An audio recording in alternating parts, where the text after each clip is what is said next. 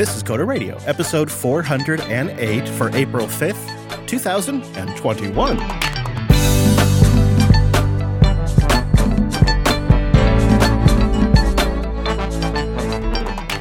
Hey there, handsome. Welcome into Jupiter Broadcasting's weekly talk show, taking a pragmatic look at the art and business of software development and the world of technology. This episode is brought to you by a cloud guru. A cloud guru has that cloud playground, Azure, AWS, and Google sandboxes. Boom! But on their credit card, not yours. Get certified, get hired, get learning at cloudguru.com. My name is Chris, but really, I'm here to make our host shine. It's Mr. Dominick. Hello, Mike. Hello, Chris. And can I say happy Victory Oracle Day? Oh, yeah, right. Big congratulations, right, to the folks over at uh, Oracle. Wait, what? Wait, or, wait, hold on. Updated news item here. Hold on, Mr. Don. Hold on. Oh, no, no, no, no. Oh, no, no. I got this. you, Larry Ellison. Yeah, it is definitely a victory day for the folks over at Google. We kid that it's uh it's uh it's a boy. This is a story that we, that has been like 10 years in the making, right? Just about and um finally came to a conclusion today. But I'm left with questions. God, no. Can we just take the win for once? Can we just take the goddamn win? I didn't think it was going to happen, but we'll get there first. I want to know if it's true or not. Did you buy another HomePod? No, because I couldn't goddamn find one. What made you decide to buy a third HomePod? Two, I get. Three, well, we might as well get might as well get four at that point and have another stereo pair. You know what? The HomePod is just significantly better than the Sonos It is, isn't it? if you have iOS devices. Yeah, that is true. All right. Well, I just thought I'd have to find out. I had to because I'm trying to. Now the trouble is, like, I'm at the point where why don't they make the HomePod anymore and maybe lower the price to a more you know sane level? Because I would totally buy. I mean, honestly, if I had a multi-level residence or like a place with a basement, I could be good for five or six HomePods. All right. Now listen. Stay a while and listen. Oh, Deckard Cain, there you are. I know it's nice, isn't it? It's- you got to work them in every now and then. I have a robe update. I have a very exciting robe update. So I thought maybe I'd talk a little bit about this because this was an area that uh, I think is interesting from a small business standpoint and managing your small business. So I, I'll come back to that. But uh, quickly, the update is domestic and U.S. orders should start arriving around May 19th, May 20th. We didn't quite make the window, and the materials got used and had to be reordered because of some of the issues that held up the order, which are related to international troubles. Now, international orders stand by. I'll have more news for you next week. We're still trying our best to work that out. I may have bad news, but either way, we'll get in touch with you as we try to sort that. Boy, a lot of lessons learned. I have rethought a lot of things, and um, I'm also very excited that we actually have a, a like a ship date or an arrival date, perhaps, for the robes. But I feel like as a business, I'm rethinking my entire strategy around swag, and and I think what when I look back at this as sort of like a post mortem, I think one of the primary problems I had was I was attempting to do something that was really, really outside the norm for like my first thing. And additionally, I couldn't work with a shop that like shipping internationally was like the thing they did because of how unique this particular thing was. And so they were a domestic operation who generally would like just send like a 100 or 200 units to me and then I would ship them out to everybody around the world. That's generally the type of customer they have. And instead, I was trying to get them to send it everywhere in the world, which they can do, but it's not their core competency. And as a result of that, I didn't appreciate how how much that would matter. But now I understand that it seems like for the kind of thing I want to do and to to ship internationally at reasonable rate rates because some of these rates to like anybody who lived in Germany, the the, the original pricing we were working with was $150 of shipping per robe. Holy crap. Yeah. The cheapest international shipping we had was $95. So it, it was a range between $95 and a 100 and some, you know, um, almost $200, uh, with the exception of Canada, which is like $85. Uh, so, uh, so now we're trying to sort that out. And I, it was clear to me what, what would really work a lot better for for a, a an operation like JB who operates out of the states but has a worldwide audience that represents a significant portion of its audience. I have to build up some sort of operation where we're printing the shipping labels and slapping them on boxes and boxing them up here and then dropping them off at the post office and they're shipping them off. And I'm just not there yet. I just so I try to get another company do that part for me and the way they operated is the way the type type of drop shipping they do is they needed all the they need all the shipping information and get you know every uh, get every every robe's destination and then come back with a quote and then of course there's you know tons of back and forth and trying to find alternative fulfillment places and all that kind of stuff which is where we're at right now for the international but the domestic order is what we decided to do was break those off into their their own original order set from the original supplier and just get those out and going uh, while we sort out the rest of it. I mean, I learned a lot, and I think I've internalized a new strategy for the company and how we're going to learn how to do this. I can't just start selling swag. I can't just turn on a switch and all of a sudden I, I'm like, you know, stocking swag and boxing swag and shipping swag. First of all, it sounds like hell. And second of all, I have no idea what I'm doing. And third of all, I have no inventory. I have to figure out how to get that skill set while not bankrupting the company because it's re- this could go really simple where like I pre-order 100 robes for a second batch, stock them here at the studio and then never get them shipped out or never get you know like I could just so many ways I could screw this up. So I have to build institutional knowledge while not screwing the pooch and keeping the train on the tracks while we try to build up this new aspect of the business. But I feel like my lessons learned here are if I want to be serious about how to do this, I'm going to have to be kind of responsible for at least at least like like maybe what I would do, I guess I'll say it put it this way. If I were going to do this again, I would take pre-orders and I would like make I would just order 200 robes. And then once 200 robes were sold, that's as many as we had. We would we could do a second batch if we wanted, but I would and then I would box them up and ship them out myself with like a label printer and like you know on a specific day a couple of us are here at the studio boxing things up loading a car and, and, sending it out a couple of times a week. And that's what i would do this time around. And then you know and then maybe open up another 200 orders or something. But i'm just not there yet. Or don't do it at all. Right. Robes were a stupid idea. Yep. Yep. You shouldn't have done them. Nope nope i warned you I, I was I felt like a good challenge would would force me to dive deep into this and like I'd have to solve it in route. And, and that might be true. Unless we got Reese and Dylan and uh, Abigail, right? Your daughter. Are you talking about you're talking about ham slice in the chat room? No, yeah, we just enslave the kids and make them box all the ropes. Up. Oh yeah, I'm totally going to enlist the kids. Oh yeah, for sure. Like, I mean, I have a 14 year old brother. He just turned 14.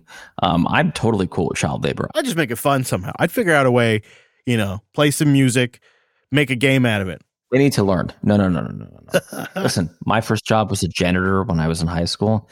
And uh, for all my young men in the audience, you think girls are neat and clean? Clean a lady's room. It will change your life. Should have done something much simpler, like a t shirt. That'd have been easy. Could have done a lot of t shirts. T shirts suck. They do suck. That was what it was. I'm so bored of typical swag. Let me just fix your problem for you do the Coder Radio beer glass. Like a Stein kind of thing? That's an interesting idea. Yeah, okay. I was even being like lazier than that, but if we can pull off a Stein, that's even better. That's kind of LUP 400 thing, you know. I mean, I'm just saying. They're hippies anyway. What are they going to care? That's true. What do they even know over there? Nothing. I have been actually legitimately looking for like a supplier of of mugs or cups that have like a ring around the bottom that prevent tipping. I mean, if you could get an actual Stein with a hinge on it, that'd be pretty cool, wouldn't it? That would be cool. But I feel like that's going to have the same problem as the robes. I don't know. Yeah, and plus, plus shipping something breakable like that probably isn't a good first. uh Yeah, yeah. Okay, all right, all right. Fine, fine, fine. I don't want to dare dare I touch the LUP monks of feudal Linux observance. Right. How about this? Coder Radio martini glass. That's right on brand. That's actually very on brand. I'm just going to say. Yeah. Yeah. That sounds great. And I can tell you, I do Mad Botter martini glasses, and that is not very hard. So, hmm. All right. All right. I'm filing that one away. hmm Okay. I could see it. I was trying to think of like uh, some something to put inside the glass too, like a stir or something. I don't know. But anyway, so thank you, everybody. I I'm going to get these robes figured out, and then I'm going to make some like lessons learned plans that I'll share with everybody on what, from a business standpoint, I'm going to do in the future. But that's the robe update for now. It's just it's been way more than I expected. Although uh, I did, I do totally acknowledge I brought it all on myself. I do this to myself. It is completely my fault. I acknowledge that. But I am excited to say Robe Bros in the US, you'll be receiving you'll be receiving your robe soon. Those of you internationally, you'll be hearing from us either with bad news or uh, an alternative source or perhaps perhaps we will be just absolutely forced to do a round two. I don't know. I don't know. I mean, maybe maybe more robes will be demanded. You know, we get a lot of emails in. I feel like you're just making an excuse to do more robes. I, I think this whole like last five minutes with you just saying you're going to do more robes. Personally, I kind of want to be done with the robe. It's been a lot. But, yeah, I don't believe you. and here's what's going to happen. uh huh. In June, I'm going to start selling Mad Botter swag on here because you know what? I deliver. Do you know why I deliver? I only sell glass and t-shirts. Yeah, I know. You know, a shot glass would be easier too. Would have been a lot easier. Shot glass would have been a lot easier. Look at Java Jacks, the Coder Radio sippy cup. I have been looking. I've been looking. Something spill proof. But you know what? A lot of the things that they sell as like uh, rebrandable swag seem like they're targeted adults for some reason and not children. I mean, I feel there was no need for hate speech, but maybe we should just move on to the actual show. yeah. I think what we need is an artisan sippy cup created by the audience that we could uh, mass produce, or maybe only make a couple limited. You know, the only person qualified to create a sippy cup in the world is me, because I will find every flaw. There you go. You, you could be a good product tester. Oh, and then the, I think the other thing I'm going to do in the future, although I haven't worked out the details on this yet either, is I think I'm going to figure out a way that members of our shows can get discounts when they buy any of the merch that we do. By the way, why the hell don't we have new stickers? Yeah, and stickers too. I think stickers are. I think if I'm going to be able to ship robes, I could ship stickers too. Dude, I can ship stickers, and I'm usually like depressed or hungover or like wiping somebody's butt. I mean, uh, come on. Well, stay tuned because uh, stickers have been uh, a topic of conversation recently. Before we move on, uh, because we have lots of email to get to. I want to mention that our friends at A Cloud Guru have a PowerShell Core for Linux admins course that I thought would be particularly useful for our audience. Now, this is an intermediate level course, so you might need to know a little bit of basics around Linux, but it's really about the concepts of using PowerShell Core with Linux. Everything from like getting it installed on a Linux box to using commandlets and using Visual Studio Code, and then you get into some of the more advanced components as well. And by the end of it, you've got a like working Docker install and SQL Server running in there, and you're managing Azure resources with PowerShell. If you're curious about their PowerShell core for Linux admins course, we will have a link in the show notes at coder.show slash 408. Now let's get into the email. We got a lot. We had a spicy inbox this week. Not all of them made it onto the air, but James S. writes in with an idea that I, I have a feeling you're going to think is terrific. He says, Hey guys, I love the show. The talk about the new Apple Silicon performance in the context of development, though, has triggered me slightly. I've long felt that developers should be working deliberately on low to mid range hardware because otherwise it's just too easy to hide bad code behind a fast CPU. The majority of end users don't run the latest and greatest, they have older hardware. What do you think of this idea that if a developer has tons of RAM and a fast CPU, they almost always write code that feels fine on their system, but crawls on hardware that the typical end user actually has. James, I'm sure you're a lovely person, and I think you're great. Thank you for listening to the show. Your idea is stupid. what a developer should do is have a good computer with a gimped VMs for testing. Oh. So the VMs should be intentionally weak to test. For instance, on my Mac, my iMac Pro, I have good Windows VM for dev and a very crappy Windows VM for testing. And it's like a third of the RAM and a third of the GPU, you know, allocate. You know, it's VMware, so the allocation. I'm sorry, it's parallels. I actually keep saying VMware. I don't use VMware. Mm, okay, I, I I think I like VMware better on the Mac. I, I agree with your point, James. That for testing, you should use a slightly weaker hardware or significantly weaker hardware. I honestly think a good workstation with different virtual machines for different use cases is the best way. So again, I, I, I, Chris, I agree with this point that like when I'm testing Windows software or any other kind of software like Linux, whatever, my VMs for testing have like the minimal specs. I don't want to have like five machines because that would be cray cray. I like your answer a little bit better than yours. My answer was uh, I think most developers keep a lot of their older hardware around. Not me. I pour martinis into it. Well, yeah, yeah, for sure. But I think some developers have like cou- probably a couple of iterations of machines around, so they can use that for this thing called Q and A, where they could actually test it on the older hardware directly. I am not a fan of limiting any developer's productivity. Like if you get in the flow and you are having one of those beautiful moments, I feel like the machine should be as frickin' fast as possible to let you rip. I, like I buy my guys the best machines we can afford. Amen. It's the only area where I don't economize in the business. I don't. You know what? Like, what? What's the stupidly dumb, expensive machine that the, the asshole who works for me tricked me into buying from from System seventy six? the Oryx. Oh, that big laptop! You got the big one. Yeah. Yeah. He's got three monitors. So I'm like, this is not what was intended. He's like, I know, but I have two, I have a giant GPU. I'm like, you don't need a GPU. He's like, I know, but you bought it anyway, you stupid bastard. hey man, you want smooth uh, window manager animations. Let's be honest. That's that stuff matters. It still crashes if he runs an extension. Oh, ah, that's too soon. It's too soon. Uh, actually, I have big news on that front later in the show. You're pregnant. no, in the GNOME shell related world that I want to get your take on. But I think I think VMs are a good answer too. But trolling aside, right? Like the the question is, if if you're a company, right? If you're like someone like me, where you have you employ devs, it makes sense to buy them a higher spec machine than have them test in virtual machines that are intentionally slow. If you're like one guy, though, uh, obviously keep your old machines back and just test on those, right? You don't need to buy a crazy iMac Pro that will be obsoleted by your MacBook Air within two years because Apple's evil. What was I talking about?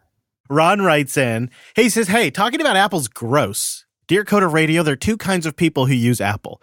Number one, the technologically illiterate, and number two, the insecure. Group one is terrified of computers, and group two is terrified of coffee shop laptop shaming. Let's debunk some Apple fanboy myths. Now I don't know if Ron's trolling us because he spelled fanboy with an I, which I think I don't know if he's trying to be. Yeah, he writes, "The last time I spent twenty hours away from a power source was never." So implying you don't need long battery life. Oh, I have I've definitely done that, but keep going. Yeah, I know. And it's like if you've ever gone to an event. Do you speak at conferences ever? Yeah. A conference, like the battery life, especially when you get to that stupid moment where you realize you didn't charge, Mm-hmm. you, le- you left your laptop in your bag overnight, you get there to do the talk, you didn't plug it in, and because Apple only lets you have a couple of USB C ports, you're really in a tight spot. Uh, but battery life matters a lot for me too because I spend a lot of weekends completely off grid where I am only generating power that comes from the sun. And sometimes in the Pacific Northwest, there's not a lot of sun. Right. And I'm usually on a Coke bender. So, yeah. Right. Of course. And you, who's going to bother plugging in when you're on a bender? He says syncing digital content across devices has never been easier. iCloud isn't needed. He set up Nextcloud in 10 minutes. Oh, no, no, no, no. No, no. 10 minutes. He had Nextcloud going in 10 minutes. You were wrong when you said Nextcloud, but keep going. I mean, this is this is a common thing that I think is hard for our community to understand. A lot of people have no interest in doing that, even if they have the technical capability of doing it. They don't care. Yeah. Uh, he says staying productive during renders is not about hoping things get faster on the M1. It's about organizing your workflow. My custom PC, used for content creation, will scorch any Mac in existence. Wrong. Stop. Custom PC. Yeah. Wrong. Right, because most people are not buying custom, are not customizing their PCs. Yeah, I think so. What's funny is so what what I think guys like Ron kind of they don't look at the actual market and go, oh, like there must be a reason why a guy like uh, Marques Brownlee buys the Mac Pro, right? Because I mean, I'm sure he doesn't like burning money. He'd rather probably buy that. He'd rather spend that money on the next Tesla. He's you know he why so the, why are they buying that Mac Pro? And the reality is Final Cut. It's Final Cut.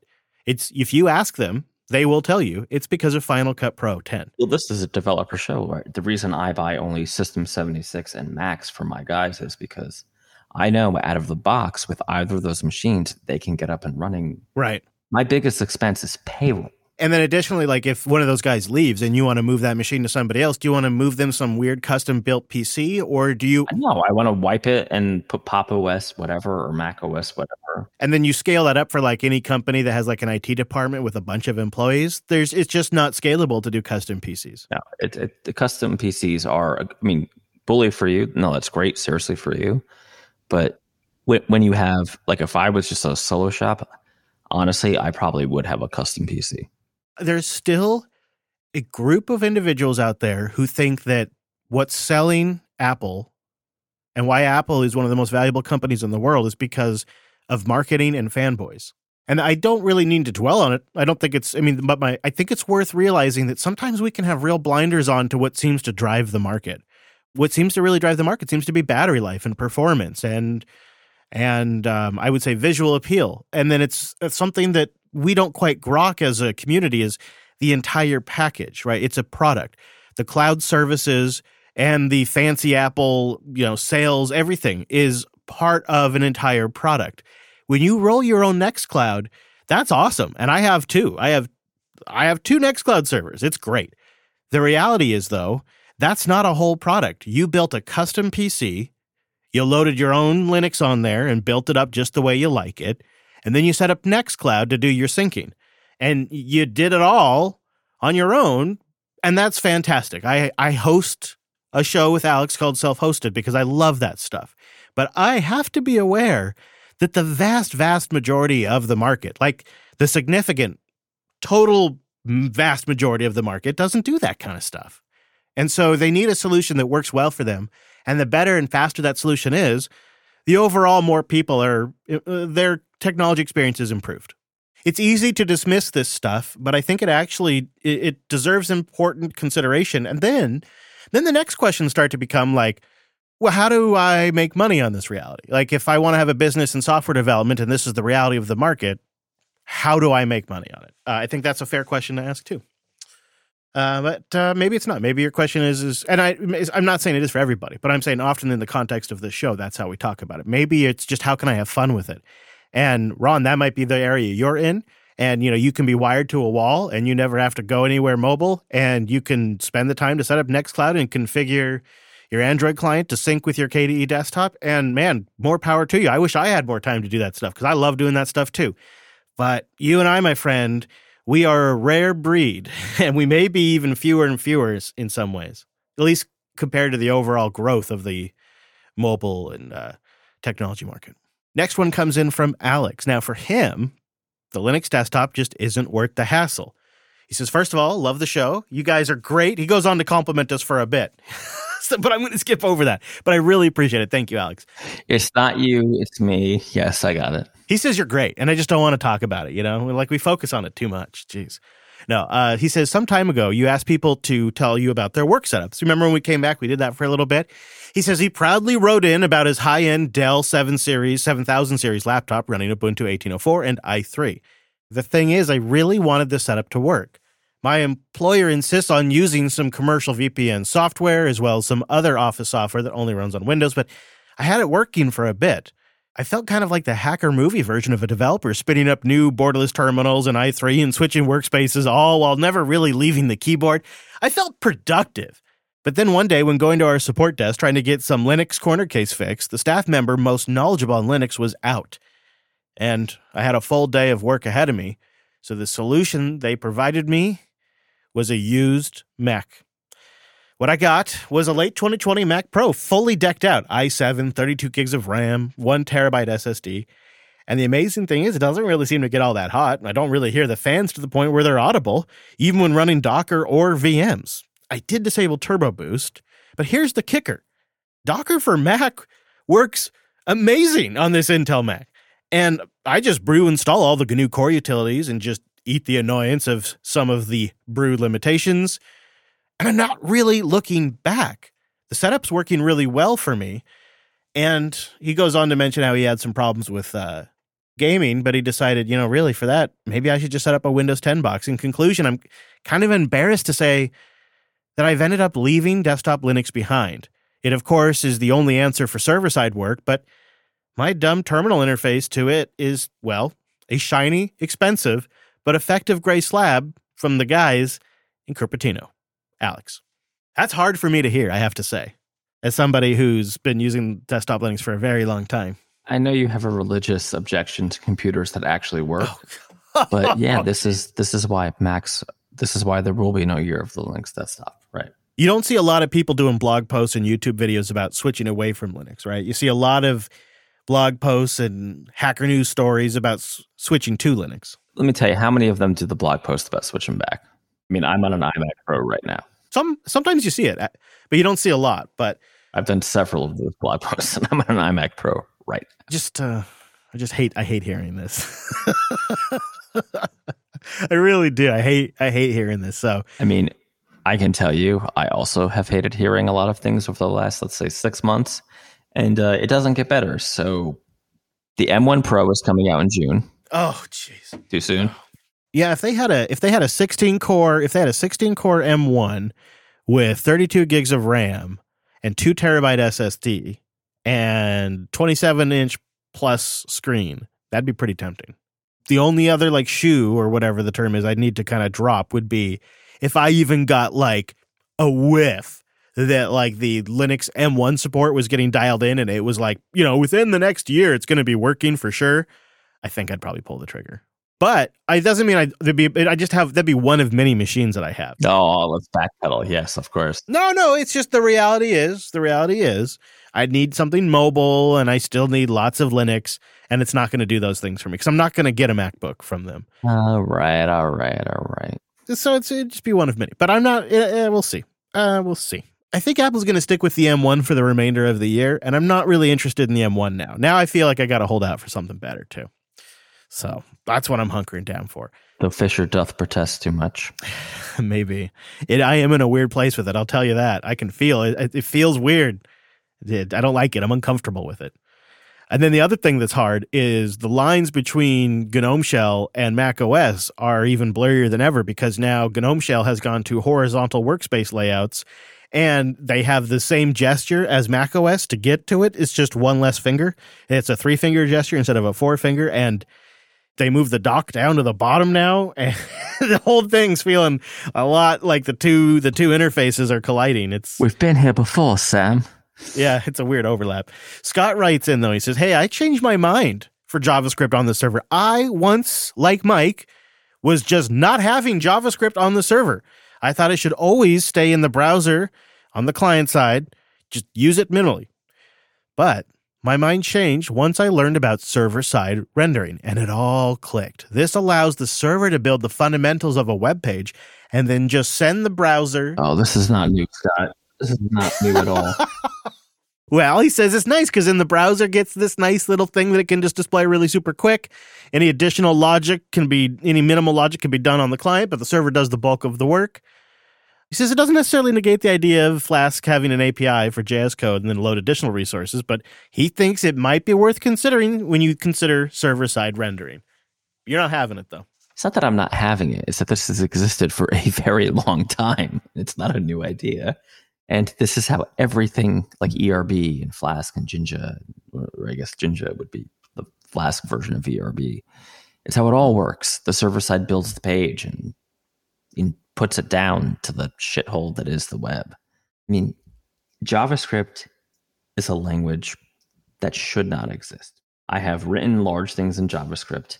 I have had to just delete them and I've lost tens of thousands of dollars. You need a better language. Well, I can't argue with you. I'm not gonna be. I'm not. I'm not gonna die on this hill for this one. it's I, I get what you're saying, man. Like it's convenient for what you're doing, but it's it's not good.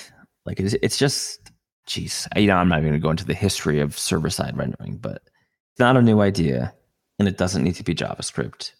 JavaScript is deeply compromised language. We could say it's not a pure language that has a fundamental philosophy, elegance, purity. Um, we could say je ne sais quoi, machismo, even. Um, I'm just off the top of my head, I'm thinking of a language. Here are my criteria, and uh, that might be Objective C.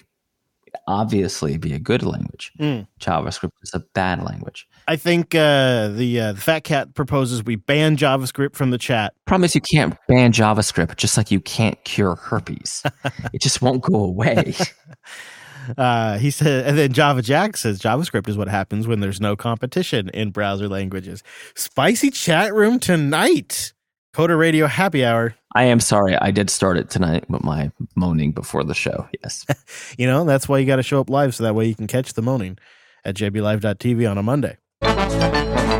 Linode.com slash coder. Receive a $100 60 day credit towards your new account. Yeah, $100.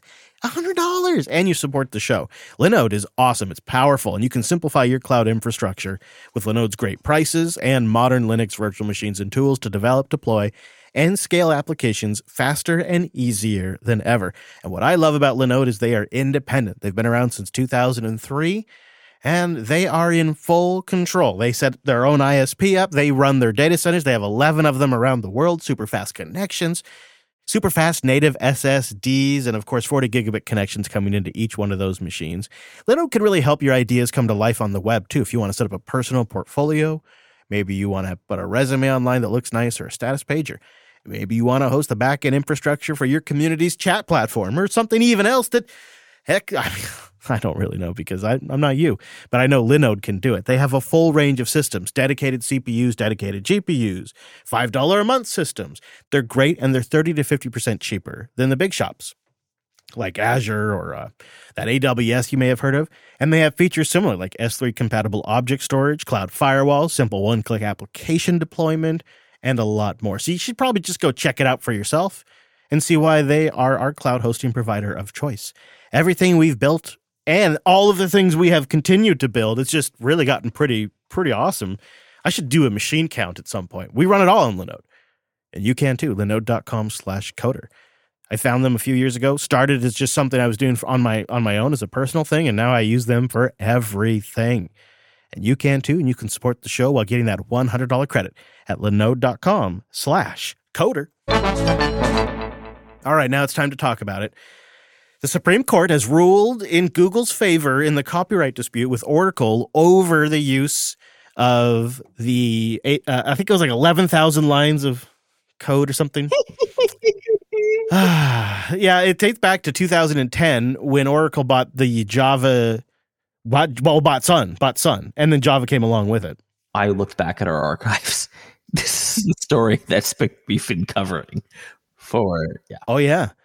Remember Oracle claimed that they that Google owed them 8.8 billion dollars and 475 million in lost potential licensing revenue. And then in 2016, a jury found that Google's use of that structure and sequence and organization of Java APIs was fair use, but then the Court of Appeals in the Federal Circuit overturned that decision into Oracle's favor, and it just went back and forth what felt like forever. and to be fair, I was initially on Oracle's side because Google literally copy pasted some of the headers and everything.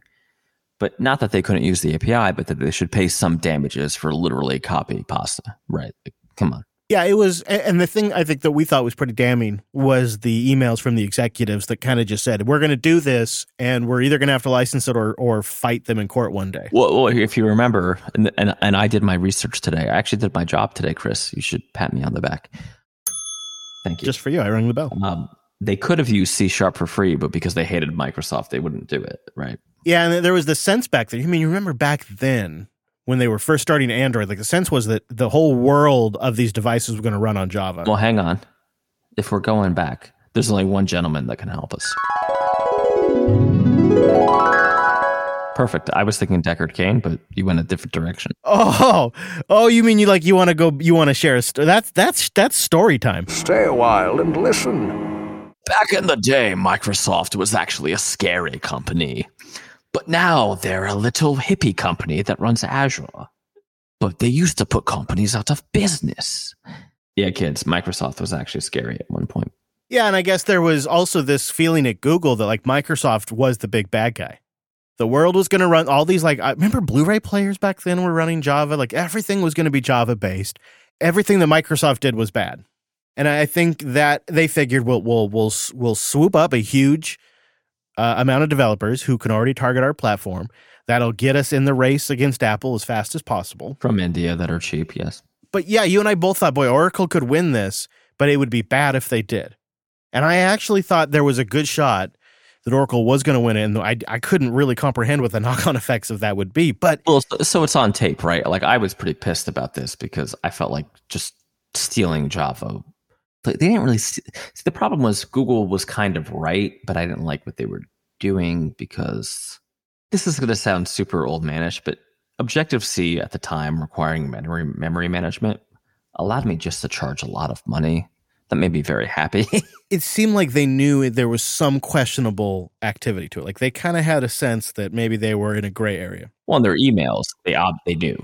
They knew. What we have here is kind of like a half decision, though, because the question is: Are APIs copyrightable? That's been skirted by the court here. They focused on fair use and they didn't really establish the copyright precedent. It's like the case establishes a precedent that if you're copying an API and its primary purpose is matching interface so that developers can re-implement it, you're in fair use territory, which it doesn't really answer the primary question of the copyright violation. So I have a service that copies the API for AWS S3. Yeah. I have not talked about this on the show because um, Oh, you mean you really do? I really For do. real. Oh, okay. Oh, yeah, yeah. theoretical. Okay. I've seen Bezos's uh, pecker, let's say. Thank you, Reddit. And uh, I'm pretty sure he would slam that right up my bum. no, you can. I mean, you can. You can. I run an object storage. right. No, right? Like I could have the exact same programmable interface. And my whole thing I do with this is go to people that are spending a lot of money in S3. So we can set you up in our data center. Literally, you change the API keys, you change the endpoint, uh, the secret key, that all, all that nonsense. And bam, you're saving thousands of dollars a year. Yeah, and it can also, like in some cases, yeah, you work with a smaller business that can be more hands-on, that can be more attentive. That does, you know, Right. And we can offer you added custom benefits like whatever crazy stuff you need. So, like, I'm spiritually on the side of Oracle with this, but I felt like Google was so brazen in how they did it. I mean, we, we listened to the back catalog, folks. I was pretty rough on Google. And Chris was, I mean, Chris said Microsoft was great and we should all run Windows Vista at the time. So, I don't know.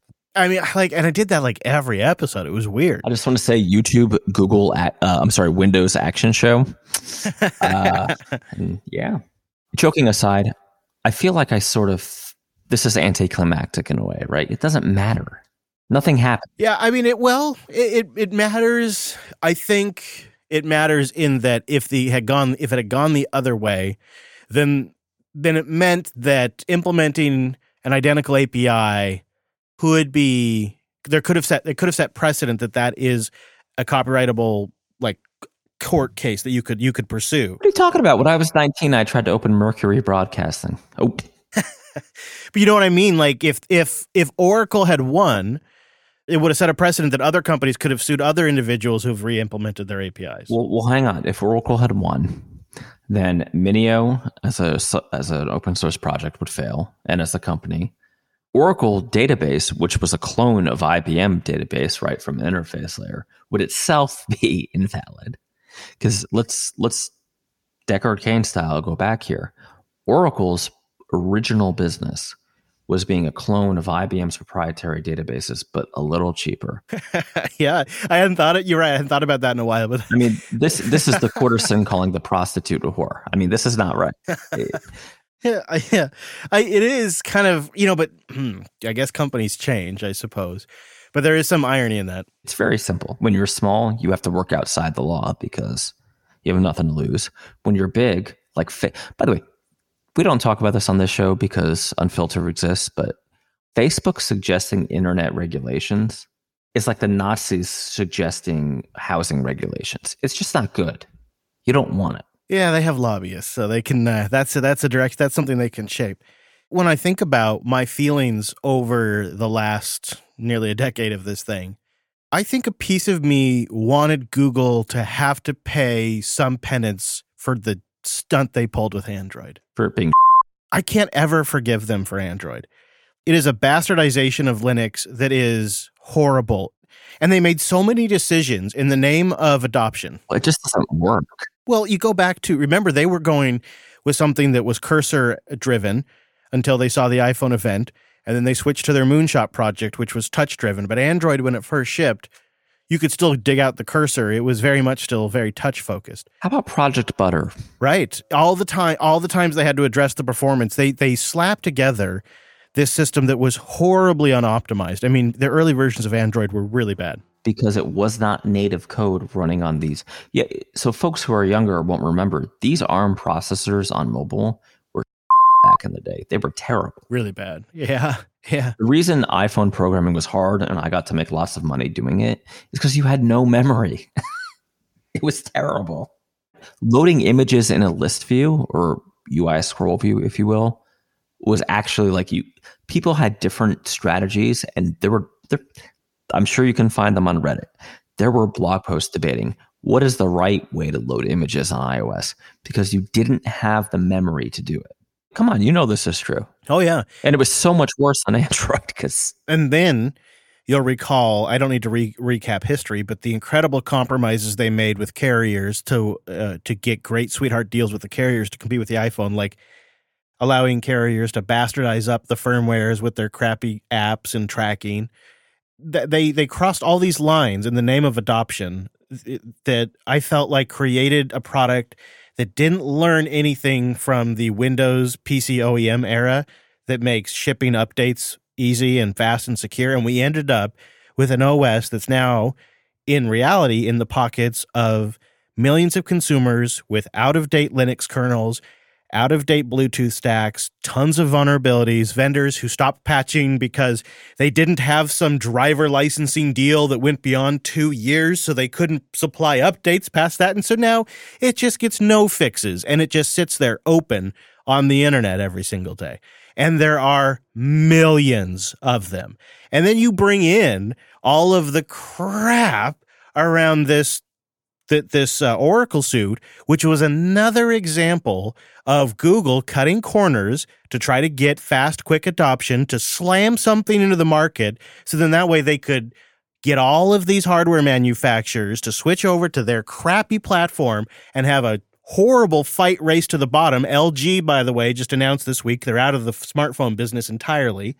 That's all Google led. Google dumped an operating system on the market that drove the value down, that created a race to the bottom, that created manufacturers to, to make these horrible deals, these tor- totally unsupported phones, and now the market is awash in them. And what makes me sick about it is it's all on the back of Linux. Linux is at the core of all of these, and it's a bastardization of what is a beautiful operating system that could deliver a secure, free user experience, and instead has been perverted by Google for this use, all while getting their backs patted by the open source community, loving them every step of the way for their open source stance and their open source support and their summer of code. And so we never question the almighty Google, even though they've taken the beautiful platform that is Linux and they've weaponized it as a tracking platform, as, and now, not intentionally, an exploit paradise. And it's all on the back of Linux, and I hate it.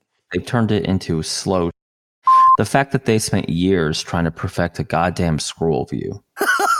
I'm sorry, but no, I, I- know it seems like I'm being mean, but that is a stupid problem to have. Yeah, it's just been a bad product, and they're they're you know what they're by the time they finally get it fairly decent, which it's I mean it's not it's pretty it's in a pretty good state now. You know, I, I enjoy my Pixel, but it's still not as good as iOS. You know, what? if somebody comes to me with a with a business idea and they have an Android, I just ignore them.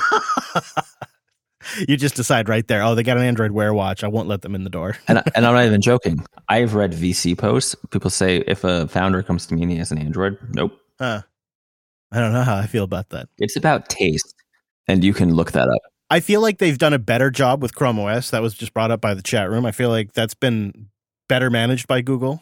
Chrome OS. You know what the you know what the good mobile OS was? Yeah, WebOS. Well, yes, WebOS, but WebOS was never going to happen.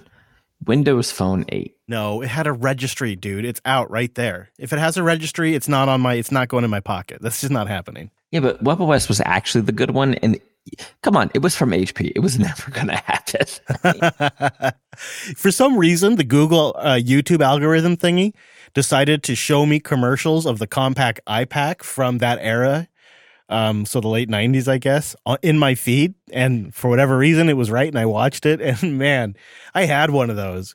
I actually really liked it. If you were in that ecosystem and you had like the exchange integration, it was it was pretty cool. I just want to say I was a Windows 95 power user. Oh yeah, did you actually? You know, you got to get the Plus pack then, so that way you get the themes and stuff. Oh no, I upgraded from 3.1. And then and then you had to get the Windows 95 like OSR two or whatever it was, where they added USB support.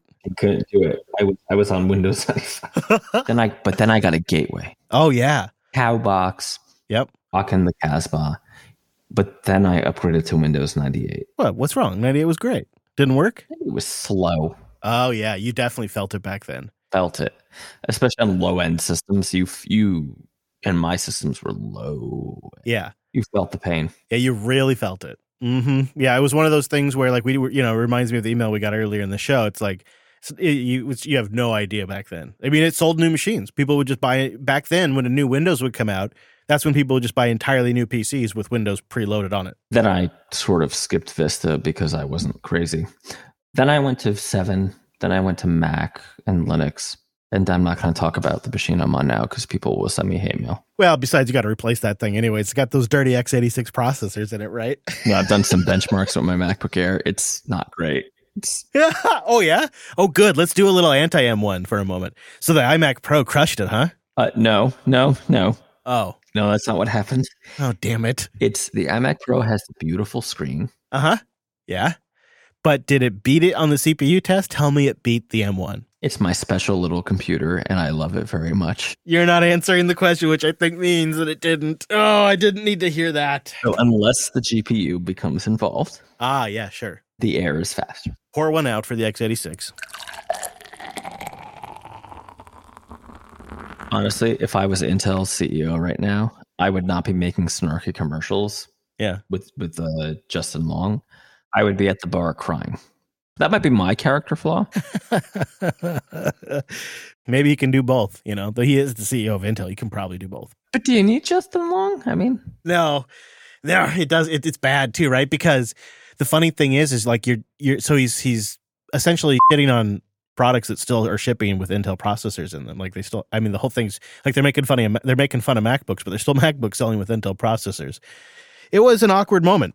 Like I just want to say, making an advertising campaign campaign dunking on one of your biggest customers seems super stupid to me. but hey, I don't know. Yeah, yeah. What do we know? Datadog.com slash coder radio. You know what? Go analyze your code level performance. Get it across your entire environment, the whole stack, and troubleshoot issues faster with Datadog. Datadog's continuous profiler does something amazing. It automatically collects profiles from your production servers and your applications all the time, so you can analyze any data from any source at any point in time quickly with minimal overhead and then boop, boop, boop, pop. Get a whole unified picture with their beautiful dashboards. Correlate it with code performance metrics and other monitoring data from your servers in these real time, beautiful dashboards. You got to go to datadog.com slash coder radio to see these dashboards. And when you're there, you sign up for a 14 day free trial and you will get a free t-shirt after you create one of those beautiful dashboards. You get the dashboard beauty and the t-shirt. But you got to go to datadog.com slash coder radio for that. See the log management, the tracing, that continuous profiler in action, and see how great it is to bring it all into one platform.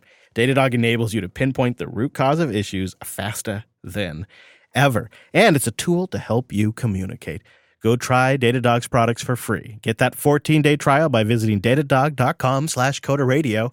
And for a limited time, if you start a trial and you create that one dashboard, you'll get that free Datadog t-shirt. Free swag! Are you uh, going over to uh, the WWDC website right now to make your plans? Because it's been announced. We now know it's going to be virtual again this year. They are leaning in hard on the Craig Federighi uh, staring at his laptop in a weird way. And they've announced it'll be June 7th to the 11th for the all online program, open to everybody, free at no cost.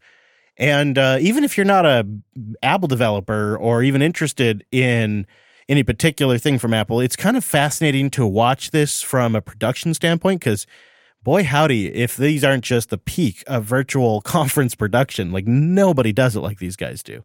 They also this year are doing a Swift Student Challenge, and they're going to have additional details on that. So, teaching the young ones the Swift. Mm. It's a big focus of WWDC. Got to get the young ones learned up.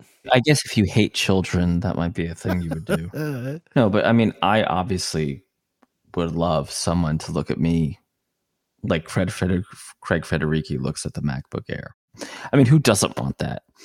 And yes, I'm going to WWDC, and no, I don't think there's going to be AR glasses because battery life. yeah, this is the this is the shit about the Apple community that is so annoying. The incessant yammering on about like VR goggles or AR or will Apple build a car? Like, get over yourselves. Like, who just wait and see what they ship.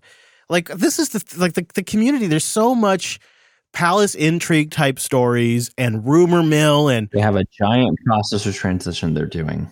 Yeah. They are not shipping. And first of all, the glasses have a particular problem of the boundaries of physics with battery life. Now, unless they have some amazing battery technology, which honestly, if they have it, they should license it to everybody because that would change humanity. yeah, really. Yeah, let's share it. Share it with the world, right? Seriously, no, no, no. I'm, I'm not being a dick. To, to get such battery capacity in such a small package would be a significant leap in like actual battery physics, right? Actual, like the science of storing energy. That would be different. Like they would be dunking on Elon Musk like he was uh, the the you know junior varsity basketball team in their shack. But if we return to reality, they don't have that. There's not going to be AR glasses. So It's so annoying. If if you think if this isn't just the way they shouldn't just do this, because I'll tell you what, man, you get a lot more information this way because you don't have to pay a thousand dollars to go. It makes it way more accessible to people that are considering getting into development. It makes it way more accessible to children specifically who who, who could never get access to this stuff because they sometimes you know they're not old enough to have credit cards and whatnot.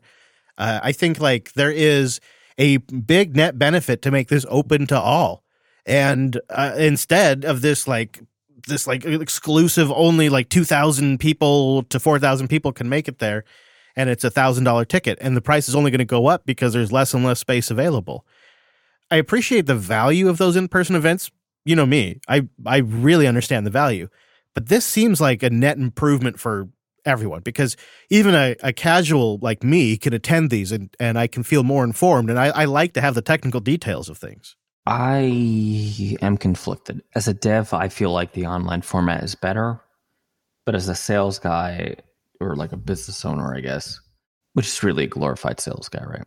There's something about the conference like pub scene, you know, hall the hall track, right? Having said that, WWDC, I mean, I don't want to be too negative. If there's a good API that I think I could build a cool app on, I'm going to do it.